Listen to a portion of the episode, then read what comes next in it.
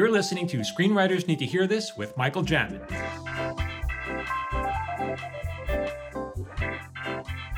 Hey everyone, it's Michael Jamin. Welcome back to Screenwriters Need to Hear This, the podcast we talk about writing, not just for screenwriting. I'm here with Phil Hudson. Hey Phil. Hey, happy to Phil's, be here again.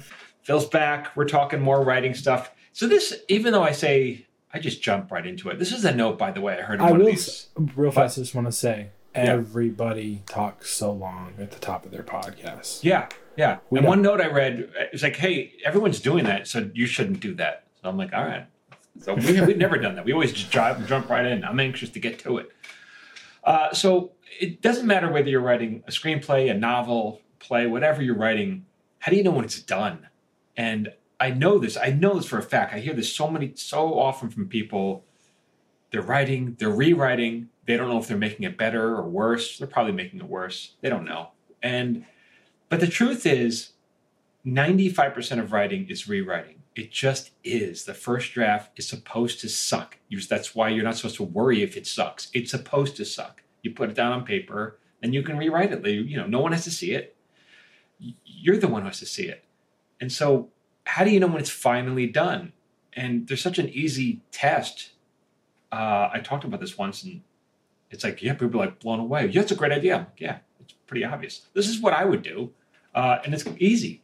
You write your script, you put it away, you look at it with fresh eyes. Two weeks later, for me, it's two weeks is the magic number. After two weeks, I forgot that I wrote it. It's all fresh. It's all new to me. But if you have a better memory, give it a, a month or whatever. Uh, read it, and then when you finally think it's done, when you finally think you have something after writing and write, rewriting and rewriting, and it may take you a year depending on how often, how your schedule is, you want to give it to someone. You don't have to give it to a Hollywood insider. You don't have to give it to a professional. Just give it to someone whose opinion you trust, and that could be your mom, it could be your best friend, whoever. And you're just gonna before you give it to them, you're gonna rip off the title page, and you're gonna say, "Hey, I want you to read this script or this whatever, this manuscript, whatever you're doing." I want I want to get your thoughts on it. Now they're going to say, knowing that you're a writer, they're going to say, "Oh, did you write this?" And at this point, you're going to lie, and it's okay to lie. You're going to say, uh, "No, I, I know. I just want to know what you think about it." Because if you tell, if they say you wrote it, you're not going to get, the, you know, the truth. They're going to pull punches, and you don't want pull punches. You want them to tell the truth. So then you're they're going to say this. They're going to say, "What do I know? I don't. I'm not a Hollywood director. I'm not a, a movie executive. How do I know if it's any good?" And then you're going to say, it doesn't matter what, it doesn't matter. You're the audience. You'll know if it's good if you want to turn the page, if you want to find out what happens next. And this applies to a comedy, a drama, a thriller, whatever you're reading. If you don't want to turn the page, it's no good. That's the end of that. If you do want to turn the page, it is good. And anyone is capable of figuring that out. You don't have to be trained, you don't need an MFA in creative writing you don't have to work for a movie studio. And and by the way, like I said, they're the audience. So if a movie director loves your script or, you know, or a movie executive or TV executive loves your script, they're still going to wonder what will an audience like this? So we're just skipping that step. We're going right to the audience. And that could be your mom or your best friend or whoever. And so give them a week or two, however long you think they need to read it. And then when they come back, say to them, if, if they say, What did you think? And if they give you this response, if they say, uh, oh, I, I, it was good, it was good, or if they say, I like the part where I thought she was interesting, I thought that's not what you're asking. Did you enjoy it? Did you want to turn the page? Did it, when you got to page 20, did it feel like I'd given you a gift or did it feel like I gave you a homework assignment? Now, mm-hmm. here's the hard truth. Like, almost always it's going to be you gave me a homework assignment. It's that's right. just how they're going to come back. It's it's so hard to hit it out of the park. And so you're just gonna have to go back and re, you know, do all the things that you need to do to make it better. And that means starting the story sooner, making the characters fresh or original, making the dialogue pop, all the stuff that we talk about. You're gonna have to start going back and doing this. And I want to stress, I am, I'm just as guilty uh, as anyone else is. I've, um, I can remember once on Maron, my partner I turned, we were running show Maron, we turned in the script to the studio and they did not like it. And I tried arguing with them, telling them why they should like, why they were wrong, why they should like it, you know, because I didn't want to rewrite it. But we eventually rewrote it and it became much better. Uh, and it's the same thing for my collection of personal essays that I wrote. I remember one story I wrote. I gave it. I gave it to a couple people, and no one was crazy about it. And so I had to go back and rewrite it because if they don't like it, what's the point, you know? And so you have to, you know, I you, it wasn't any, that story wasn't anyone's favorite story. It wasn't hitting them in the heart. So I had to dig deeper. I had to come at it from a different angle and dig deeper. And so and so and and until you get that glowing response from people, um, then your script isn't done. And if it's not done, you, you're not going to, you don't want to show it wider. You don't want to show it to an industry professional, someone who could potentially help you. If it's not done, that's not going to reflect well on you. You had a comment once that it's braver to hand out bad work than it is to hand out good work. Right. I, said, I don't know if I said that. It's, it's, not. It's like I'm paraphrasing it, but it was like it's, said, it's actually it's it's actually ballsier to hand out stuff right. that's not good than it is to take the time to write something that's great. It was re- it was in reference to this because when I you saw my my show that I put on uh, a couple weeks ago, uh, Paper Orchestra, my one man show, and so when I first time I did it, a friend said to me because it's very vulnerable. I'm up there and mm-hmm. you know I'm sharing everything, and she said it's so brave of you to do this because I'm really being vulnerable on stage, and it's very easy to be judged. And I said to her, Thank you. It was a compliment. She meant it as a compliment. But the truth is, it would have been braver of me to go up there and, and perform something mm. that was bad because then people would be judging me. Instead, no one, eh, the judgment I got afterwards was like, wow, you're so courageous, or this was great. You really moved me. It wasn't, wow, you're, I can't believe you're, you were such a dick that time. and both stories, I was a dick in both stories, but no yeah. one said that to me afterwards. Wow, you're a dick. They said, "Wow, so human." Yeah, Deeply you're human. Human stuff. Yeah, no, it's great. And thank you for uh, reminding me of what the context of that was. But it's it's that thing, right? Uh, be brave and put out your best work that you can do.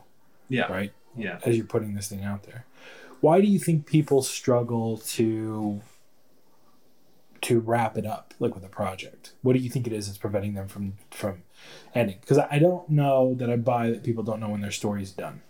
I think what it is is there's a trepidation for a lot of people to stop it because then they have to start the process again. Yeah, there's. I, I, I, agree with that. They'd have to start the process, and I think they don't want to finish because maybe they feel, maybe they know it's no good. But the truth is, you only get better by writing the next piece. This one is a C plus. It'll never be higher than a C plus. So you're going to have to write next piece and your next piece. And then five years from now, when you have whatever, 10 pieces under your belt or however much you have, you will notice that the last one is way better than that first C plus. You're never going to make that C plus into a B minus or an A for that matter. So, yeah. but the last one could easily be an A because you've learned how to do it. That's how you learn. Yeah, that's uh, that's something I wrote down here on my notes for this was I've carried this as far as I can. That doesn't mean that mm-hmm. I'm not. By this is I've reached my potential now, but that doesn't mean that that's going to be my potential next week or next month or a year from now or two years from now or ten years from now. Because if we believe that we're constantly growing, you know, we can only hike so far we can only run so far. But as we train and train and train, the muscles develop. We are a system. We develop a system and a muscle memory. It gets better and better and better, and then we can go further the next time. But for now, I have carried this as far as I can, and that doesn't mean that it's I've failed. In fact, I've succeeded because I have finished something most people right. will only talk about. Exact. Most people only talk about exactly. And you know, the thing that I'm doing now, like you, as you know, like my passion work is the paper orchestra, which I'm writing and performing. And part of me laments the fact that, like, ah, I just wish I had started this when I was younger, when I was 25. Then, then I could have really done something with it. But the truth of the matter is, I couldn't write back. I didn't know how to write the way I do now. I couldn't have done it back then. It just would have been not. It would not have been possible. And I'm finally. I said this during one of the Q and A's of that I that I did after after each show. I do a Q and A, uh, and I said, like, I'm the writer that I always that I wanted to be in college. In college, I wanted to be. This is what I wanted to do, but I couldn't. I just didn't know how to do it. It took 25 years of writing every freaking day to get to the level I am at now. Right. And so it's like, but what's the rush? And you know, what's yeah. the rush? For me, you know, what I think about is this is the Encyclopedia of Bodybuilding by Arnold Schwarzenegger. Wow. Do you see how thick that thing is? Yeah. That is bodybuilding, right? Like to develop like Dorian Yates style muscle. It's ridiculous and bodybuilding is not something you go to the gym. Like you go to the gym and you can lift weights, or you can go to the gym and do bodybuilding. But bodybuilding at a professional level is tracking every gram of food you put into your body, mm-hmm. specified to specific macronutrients, specific supplements, specific blood work, making sure that you're tracking all those things.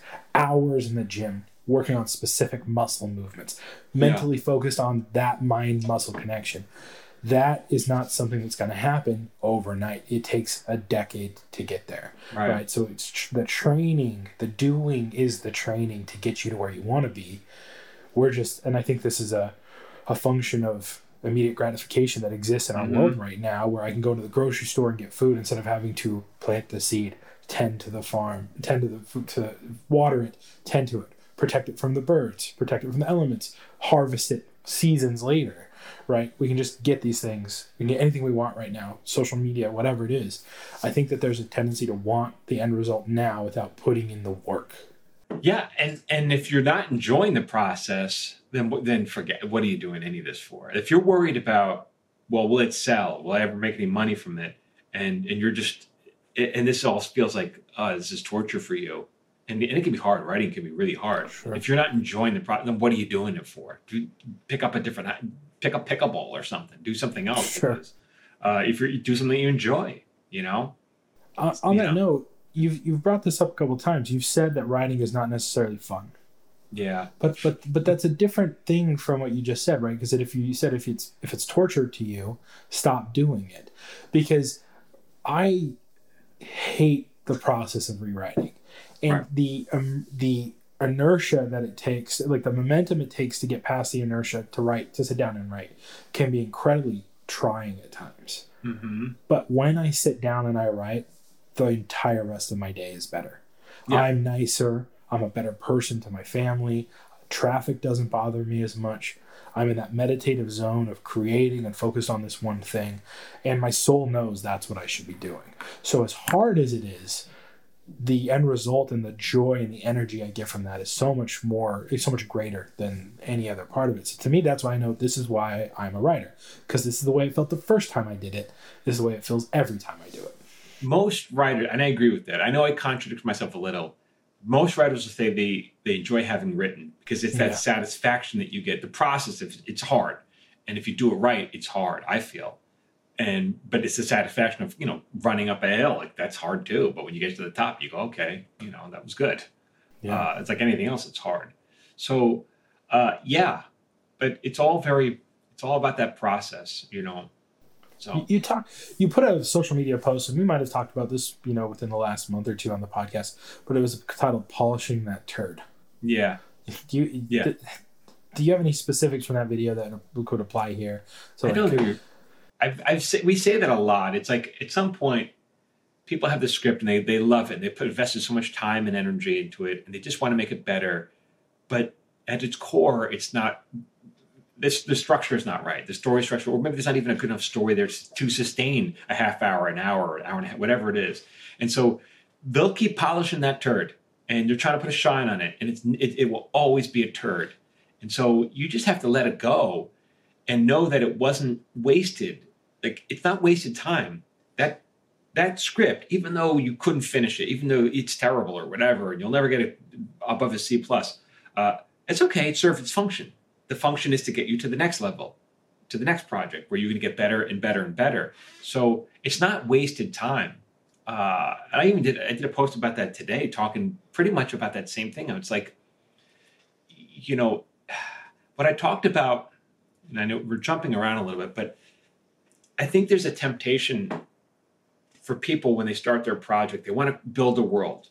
They want to Mhm. create a Yeah. fantasy, uh, these characters, and invest all this time and energy into these characters that they don't know or understand. And the problem is they what they really should be doing is writing about stuff that's much closer to their heart, writing about things that they can relate to, things that come from inside. But people are afraid to do that. They're afraid of sharing themselves or being judged or putting themselves into the work. And so they Mhm. it's much easier to create these other characters. But if you don't understand yourself, how are you going to pretend to understand these five characters that you created if you don't understand why you do certain things? But people don't want to look at that. It's just too difficult and too painful. They would rather not do it. ignoring the fact that the reason why, almost certainly, the way the reason why they got into writing in the first place was to take something from inside them, turn it into something better, and share it.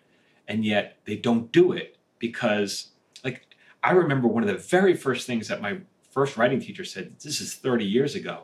He, are you in psychoanalysis? He says, "Are you in psychoanalysis?" That's how old he was. Psychoanalysis, and I was like, "I'm not. What do you mean? I'm not crazy. Why do I need that?" But what he meant, he just couldn't say, was like, you need to understand yourself. You need to make understand why you do the dumb things that you do, so that you could have your characters do dumb things and make it feel real and, and plausible. I didn't understand it at that point, yeah. but that's what he was saying. That's a really important nugget right there. Yeah. Uh, to your point on this, you know, just go back to March of 2022. We had a conversation about how I struggled to write about my background, you know, because I grew up um, mm-hmm. Mormon or LDS, and I don't want to be preachy in my scripts, and I also don't want to tear down this thing that I appreciate, uh, that that is important to me. So I've just never been able to conceptualize how do I even do that, uh, and and I think that being in this process with you, seeing how things are done, witnessing what you're doing with your uh, with a paper orchestra, has actually turned that around for me. So this last story I broke, which is on my whiteboard right now, is about that. It's about being Mormon. And I think you can do that. And I think and, and I know I, I, know I can. I know I can, and I found that I found the way to do it. And what's and I, and I, mm-hmm. Want to get to this next point because I think this is also really important. Talking about that vulnerability that you have in your show and that vulnerability that you put out there. I broke this story and I did it, and I was like, I, I, I broke it. I sent it to a couple writers from the writers course that you have. Um, we did Zoom calls. We reported back on it. They're like, this is great. I can't wait to see the next version. I'm like, cool. I'm going to move forward with that. And then I go see your show, and the I've, I talked on the last episode about this one piece you did, the Ghoul, which yeah, eh, eh, which really touched me uh, in a really deep way, and I came back thinking from that. Holy shit! I am, and part of the language, I am depriving myself of the opportunity to go deep here. And it's because I'm worried about other people I know in my faith are going to think about me when I if I do this. And none of them are ever going to see this. Right? Yeah. And if they do, it's because it's it's reaching and touching people in a way that needs to be shared and that's awesome and so i owe it to myself to be as raw and honest about this as i can. And that's what i'm doing. I'm literally that's my job this weekend is to re-break this story to mm-hmm. go there to get deeper into what it is what are the nuances and in, in you know forgetting the word but the the details about being a, a latter day saint who doesn't agree with the politics of the region in 2022 Mm-hmm. And that's that's where I'm going with this thing because And it's not like of, you're taking down your religion. If you were no. if you were any religion, whether you're Jewish, Roman Catholic, whatever you are, there's going to be contradictions in your religion itself mm-hmm. that you may have trouble reconciling, and that's just interesting. It doesn't mean you're taking it down. It doesn't mean you're uh, you're leaving the church. It just means hey, there's you know, hey, you're I'm having I'm having doubts or I'm understand you know. Sure there's contradictions. It's okay. Sure. You're just examining it. And I know people don't care about, you know, they don't like it when I talk about religion. That's not the point of this conversation. What I'm talking about is like religion to me is your family to you, or it's the Boy Scouts if you were in Boy Scouts, or it's whatever it is that you is unique to your life. It's college football, it's high school football, it's the wrestling team. It's whatever it is that you experience in your life that you are so your identity is tied to. Right. That is what we're talking about. Um, and for me, um, I think that it's really just coming to terms with the fact that my church actually openly encourages you to build a testimony for yourself of what we believe. And that's not something I need to be afraid of. I'm not afraid of shaking my testimony or ruining my, my faith and my, my religion by doing this. So why am I worried about what other people think about my internal personal belief set? Right. Right. Yeah. Right. So so I get to explore you, that, and that's that's a beautiful gift you've given me because of a paper orchestra. Is uh-huh. and I and I'm there now, and I wasn't there. You know, going back to saying this is a C plus, it's never going to be an A. Well, I'm just a different writer now than I was just even in March, and and I can go there now, and that's a beautiful thing, and I'm looking forward to that process. Yeah, and and that's you know I just watched last night. I was surprised. Uh, we watched. Um, Jonah Hill has a documentary on Netflix called Stutz. I heard it's great yeah, I really, I was really surprised. I really enjoyed it. He just talks to his therapist, and I don't want to, I don't want to spoil it, but basically, he kind of goes into some of the things that we're saying here, which is like, just figuring out who you are, Mhm. what your demons are, and why you do things, and just getting to just a place of honesty. And then once you're honest with yourself, it's everything's fine. It's the lies that really that hurt you. Yeah. The honesty is not the part that hurts you. But it takes. But people think it is, so they don't want to go there. But go watch it. It was really wonderful. It was wonderfully done, and uh, I, I really, yeah, I, I I really, I thought it was great. Yeah. I love that. I, I'll definitely gonna add it to my list of things to do. Um, a a couple thoughts, just kind of circling back to this conversation of knowing when your script is done. You know, we talk about being vulnerable, and we talk about like not wanting. To, you know, I think there are some people who are like, "How do I know when it, I've done enough?" And I think the answer is, like, you just know. Like, you know. And, and For me, it's you- easy because I got a deadline. It's like, well, I got to turn this thing. I'm done. You know, and I Well, also that- know, That leads to my next question. So go ahead. uh, but I also know when I turn it in, if there's problems, people people like to find problems. So I'll let them do their job. I don't. I, I I no longer feel like it has to be perfect because they're going to they're going the people who I work with, the executives, they have to they got to do something. So I'll let them point out something that they, they don't like, and then we'll fix it in the next draft. It's always it's about steps. I'm no longer uh, crazy about about. Uh, I'm not so worried about that first draft anymore. You know, Mm. let them let them come in and do their job and take crap on it. That's Hey, it's Michael Jamin. If you like my videos and you want me to email them to you for free, join my watch list. Every Friday, I send out my top three videos. These are for writers, actors, creative types. You can unsubscribe whenever you want. I'm not going to spam you, and it's absolutely free. Just go to michaeljamin.com slash watchlist.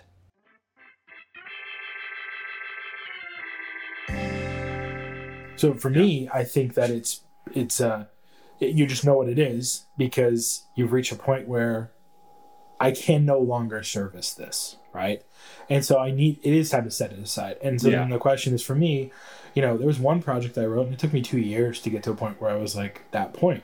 And you know, thinking back, it's like, man, I wasted like a lot of opportunity to write more things and have more samples because I was just stuck in the world of this thing. And now I'm like, well, I could go back and rewrite that. And I literally had this conversation yesterday. I can't do that because it's a disservice to every other project that I want to write that I can do Yeah. a better job with now. There's no point in going back to that. It's good enough for what it was, and it got me to where I am today, and I need to move on to the next step. So, Right. um, this void between this project and the next project, right? I think that there are a lot of people who are afraid of that. You know, and I said earlier, they don't want to start again. You know, they have to start this Mhm. process again. So I was just listening to Steven Pressfield, um, who wrote War of Art, Turning Pro, Do the Work, really prolific in that space. He also wrote Legend of Bagger Vance, uh, ton of military history books. He was a screenwriter and he's a novelist. Uh, he was on the Tim Ferriss podcast and he was talking about this process of, you know, when do you write? And, and by the way, I apologize for jumping around people, but I'm a lot of thoughts coming here that I think are important to, to note. So Steven Pressfield has often said that there is being a pro means you sit down and you write no matter what. You do not wait for um, for moment for what am I talking about? Uh, Inspiration. inspiration. You don't wait for inspiration to strike you. You sit down and you just write. And he quotes this guy in one of in his book, The War of Art. He said, "Do you wait for inspiration to write, or do you sit down and write it? I wait for inspiration, and luckily it strikes at nine thirty every single morning. Right. right. So he talks about inspiration. So you talk about that being a professional, sitting down and writing, even if you don't feel like it. But then he Yeah. talks about this process of, you know, when you finish something, the next day or that day you start the next thing. You don't wait around hmm right? For him, it's about that momentum. He even says that as part of his process, he will, when he knows he's getting close to the end of that thing, he'll start working on the details of the next thing so that it's ready for him. As soon as he writes the end, he can move into the next thing to keep that momentum. It's that important Yeah. to him to keep I think going. that I think I agree with. That. I think that's wonderful. You know, today it's funny you say because I hadn't started writing. Uh, I just finished this the, the, my book, and then I'm performing it, and I hadn't dedicated any time to writing the next book because I have a sequel I wanted to do, right? But I hadn't done any because I was just concentrating on this, and so you know, getting that done, these performances, and so today I sat down, that empty you know, piece piece of paper, and it's it, it was it's as if I've never written before in my life. It was like, how do I do this? I had an idea for a story, but it was like, how do I begin? I don't know. And so I began. I, I, I wrote three different openings for it. I was not happy with the first two. I go, this is boring because my mind I knew what I wanted to do. I like, because all night I think about you know how I want to structure the story. And so I started it. I was like, these are all terrible, terrible. And so I think I hit on an opening right now, which I like. But um, yeah, I, I got it. I can't tell you. I can't stress. It's hard for me too. It's not just hard for all you guys listening. It's hard for me too. Yeah. So how soon? And so that was my question. How soon between one project to the next? Like how? What's the void between those? And two, personally, but also between you and your writing partner.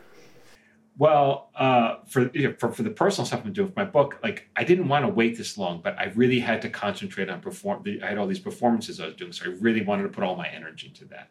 Mm. So there was that. Uh, but with my partner, we're well, always... generally for yourself. Generally, how long? Because you wrote, you wrote for years. You wrote this book yeah. of essays. How yeah. long between one essay to the next would you give yourself? Do you take a break in between? Do you keep moving forward? Oh, how did I do it? I I would finish it and then I would think about the next one, and I have a list of ideas that I want to tackle, and so. But I, I, would try to jump right in as soon as possible. I, I think basically I'd give it to my wife, then she'd have notes on it. And as soon as I got into a decent enough shape with her, then I would start the next one, like real fast, like matter of days. If I, the sooner the better. Uh, it's just you know sometimes your schedule doesn't permit.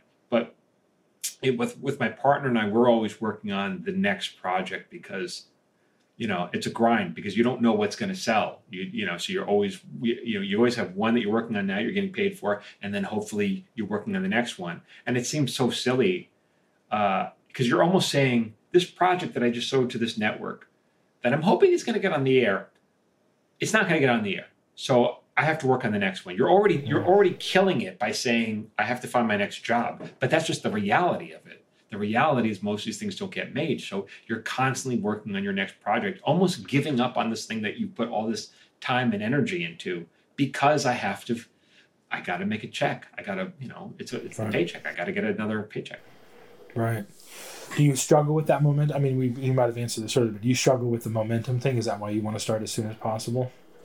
Um, or or yeah. have you honed that, or have you have you refined, you know, strengthened that muscle enough that you have that muscle memory that you sit down and you do the work, even if it's a, a bit of a, a slog through that to start.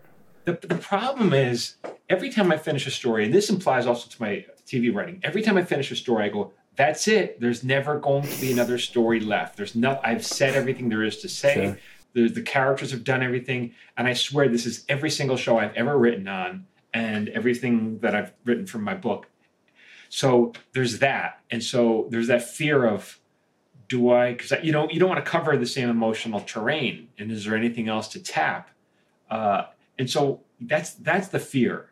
It's not so much um, is always, am I going to write something that's that's good again? Because mm-hmm. I I like this last piece. Can I do it again in a different way, um, or, or in a better way? And it's so freaking hard especially as I perform these pieces, because I like all of them, but not all of them lend themselves to being performed, or some of them don't have the same kind of punch to them. So, uh, it, it's really hard. Writing is hard. it's just hard, hard, but it, but yeah. does it does it fill the soul, right? Does yeah, it... and and and also you know honestly when you can move people, and this is what I get from you know we're talking about the show that you came to. The show there's like 50 people or something in the audience, and um, so I entertained 50 people for about an hour. To me, that gave me far an more. Hour and a, it was about an hour and 15. Hour and 15, right? With the at the end, and that I found that more gratifying than, you know, writing on a show where I entertain millions of people. You know, we have we're talking about 50 versus millions, and it's because you can you're, I'm right there with them. I can hear them. I can sense what they're. I can I can hear the laughs. I can hear the cry. I can. I'm right there with it. Yeah. And so, I, that's why I'm always surprised when people, you know, I know many people dream of being screenwriters and selling their work, and it's like, you, you know, that's all great. it, it is great, to, you know, but you can get whatever you want and more by just writing something for your community theater, as long as it's excellent. Like yeah. you get the satisfaction that you'll get if you can if you can do it, you know, is immense. And you it doesn't have to be on TV. I think that's beautiful, and I think that speaks to another piece of advice you give everyone, which is just make your own stuff. Just put it out Yeah. there. Just Yeah. do that. And we talked about that pretty in depth a couple podcasts ago, but I, I think it's still important to remind people like you have the capability to do it. Um, Steven Pressfield talks about this thing, resistance with a capital R, and this this and this momentum that is holding us back and fighting us, trying to keep us from from accomplishing what we are. My brain's going to Spanish, whether I was speaking Spanish so much this week, I was like jumped to lograr. so Yeah. just an aside. That. So if I'm if I'm stumbling through my words, it's because my brain's speaking two languages right now. Um, but it, it's the thing that's keeping you from accomplishing the thing that you want to accomplish in your life, and that's the thing you should do. The stronger the resistance, that's the thing that you should put yourself out there to do. We Yeah. talked about how resistance is also the source of a lot of self sabotage, and we'll self sabotage because we're afraid of what that thing is. Right. And people think that because oh, I- I'm getting all this resistance in Hollywood or or or resistance from my the writing and it's not it's not good or it's not good enough. It you're supposed to have resistance. Yeah, It's supposed it's like you're, you getting frustrated by it and like or, or being defeated by it. Like, don't you understand? You're supposed it's supposed to be there. yeah. It's resistance training. Going back to bodybuilding, it's resistance. Mm. The resistance is what makes you stronger, right? Yeah. Right. And exactly. And overcoming that. Right. Right. But to think that we deserve the laurels and the rewards without having put in the work, Yeah. I think that's a fool's errand, right? And and it's it's unsatisfying. And I think there's it's not imposter syndrome. Imposter syndrome is feeling like you don't deserve where you are. I think that there's a real moral karmic separation between anyone who's ever received something they didn't deserve and knowing they didn't put you know they didn't put in the work and they still got the reward. I think that eats you up inside. So Yeah. that resistance and doing that resistance is the win, right? Yeah, and it's exactly. Yeah, I think you're right. That's a good way of thinking about it because you'll always have that nagging insecurity of I don't deserve this. Maybe you don't. Whereas if you have the resistance, you will have deserved it. yeah, I have earned this, and I Yeah. here are, here's the proof of my work to say Yeah. that I got here. You know, Yeah. again, I go back to that, that moment I had with the showrunner of Tacoma FD, Steve Lemme, right?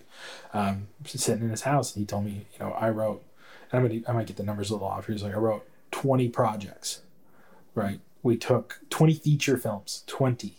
They took 10 out, and they got four made, right? Yeah, yeah, he's got them on his shelf proudly displayed because that's his proof of work that says Yeah. i can do this right and Yeah. that's that's what we're trying to do we're trying to get to that on the note of resistance and self-sabotage you know you mentioned earlier maybe you can't get there maybe you can't finish that project i, I would ask you to to look at and say is this resistance pushing me back? Is this resistance stopping me from finishing this project? Because i'm afraid of what it means of the next step or is it that you can't get there? And i have an example of this. The very first feature i wrote i wrote it. I didn't outline it. I had an idea of what it was. It was just like a coming of age comedy.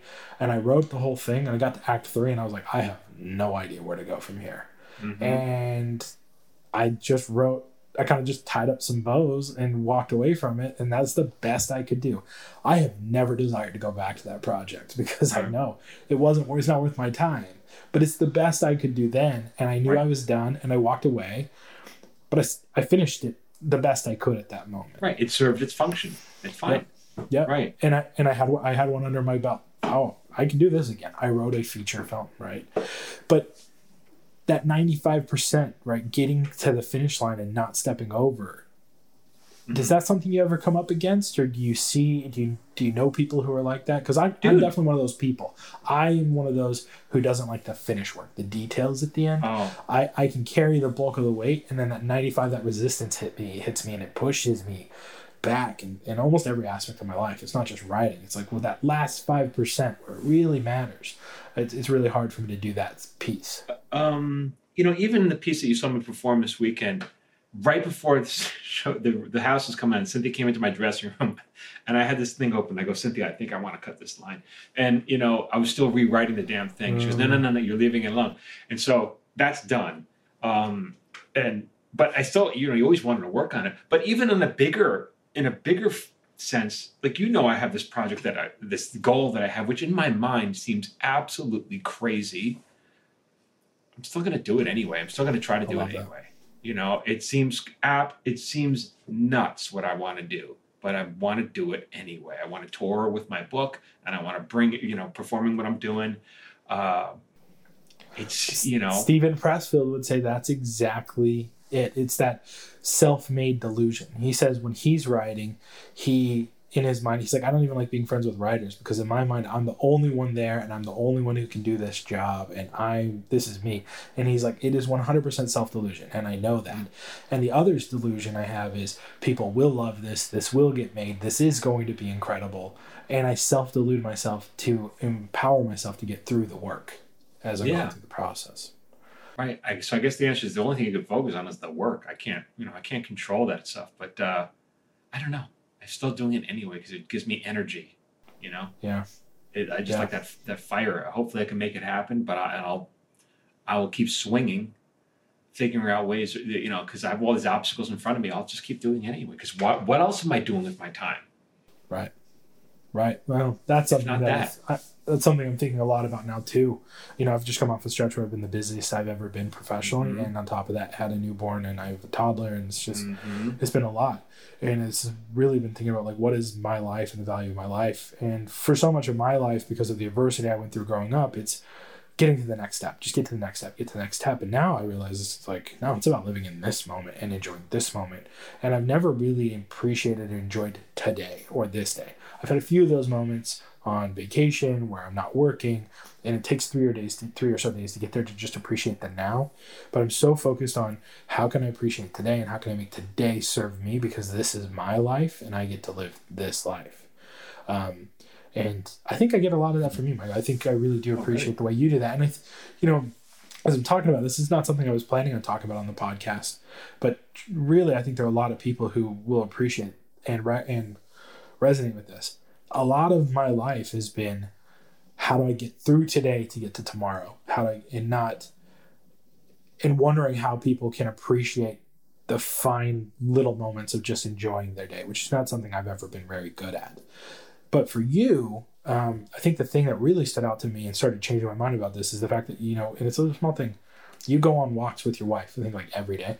Is that right? Yeah, except when it gets cold. But yeah, almost but every you go on a walk Definitely on the weekends. And you Yeah. connect with her, and you have that mm-hmm. moment, and that's just the, and I, you know, it's that beautiful present moment that you get to have. And, Oh, yeah. and I was like, how do I have more of those moments for myself? Like, why am I not cultivating those moments? Why am I? Why do I feel so busy? I can't go for a walk with my family. Yeah. It's not a, not a life to live, right? Right. So how do I clear space? How do I make space so that I can do the things that I want to do, enjoy my life, and still be successful? And I found ways to do that, right? Yeah, right. Uh, and that creative time, by the way, is always it's, it's always well spent, even if if it doesn't come with a dollar on it, you know, a dollar Sure. checkbook. But how is it not well spent if you if you're enjoying it? Um, yeah, That was another thing I took away from that Tim Ferriss podcast. I'm sorry I'm bringing it up so much, but I'll Yeah. link to it in the show notes. But I think it's worth a listen. But he he talks about how, you know, he's friends with a lot of very successful hedge fund managers and Mhm. world class performers, and he said that one of the things that he's noticed is a lot of these guys spent their first 30 years building this life and now in their 40s to mid 40s they're now doing the things they enjoyed doing when they were 13 and 14 years old right they've Uh-huh. circled back to that thing and so for a all- lot of us because they're all filthy rich now. They can do that now. Is that why? no it's no I, th- I think it's really more of a it speaks to the fact that we know what we're supposed to be and do when we're pretty young and Mm-hmm. we step into the we put on our big boy pants our big girl pants and we, we go out and we do that we, we're adults and we set aside childish things if you will and ultimately it's like no you know pretty early on what you enjoy and what makes you happy and that's what you spend hours doing as a kid whether it's playing basketball or whether it's you know drawing or whether it's writing or whether it's Yeah. you know horseback riding whatever it is like you did that thing and you would consume you for hours and you loved every moment of it and he says a lot of his friends are now circling back to that just enjoying life as much as they can and it's that little stuff like tim ferriss is writing um, fiction for the first time oh wow. Right. Right? Right. And that's just what he did when he was a kid. You just that's what he did. So for for anyone listening to this, like, what is that thing you did when you're 13 or 14? And for a lot of them, it's probably writing. And Probably that's writing or pretty- filmmaking or s- yeah. probably strong indicator that you should be doing this work, and it's worth pushing through that resistance um, and continuing to progress. Uh, you know, project through project through project to build that muscle so you can get better and better and better. And I'll take it one step further. Many many of the people listening probably want to have their own film made or whatever, and and uh, and, and they're probably I know this happens all the time. It's like so you, you can, you can shoot whatever you write. You can shoot something small. You don't have to shoot it on the submarine out in the ocean with explosions. You could write a small little scene that takes place on a park bench or whatever, something easy to shoot and it can be shot on your phone. The only what is the most important is the story. That is far more important than the dolly shot that you're dreaming of using, uh, the explosions. It's uh, it's just the story, and so it, that comes. You can write that, you know, Yeah. and you can shoot it on your damn phone, and you can make something really great and touching.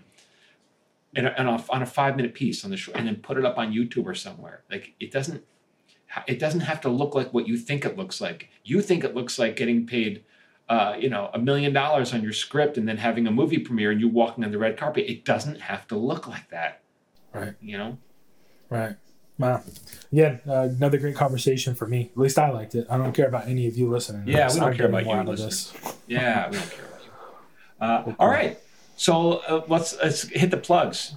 yeah, uh, wrap up. Uh, MichaelJamin.com slash course. Uh, Michael, you have a, a detailed course with hours and hours and hours of information about what it means to be a writer, how to break a story, how to act in a writer's room, the nuances of of chuffa and chuffa and uh, clams and all that other fun stuff, as well as case studies.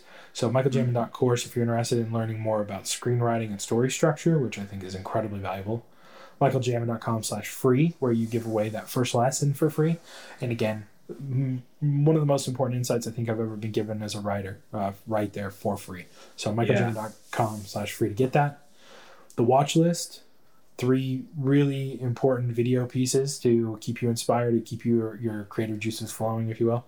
That's uh, michaeljamin.com slash watch list. That comes in once a week on Fridays. So just go sign up for that for free, absolutely free. And uh, your uh, your show. You want to talk about that? Yeah, well, that's my show, uh, a paper orchestra, based on my my forthcoming collection. So we did a couple. We've t- we've done ten shows so far. We did eight in L.A. and I'm shocked we sold them out. We just did two in Boston, and now we're thinking of taking it on the road. And so, if you want me to come to your city, I need your email address and to uh, and tell me what city you're in. So tell go to michaeljamin.com slash upcoming, and I always and, and just you know enter. It's funny because I do a lot of lives, and people like they say come to.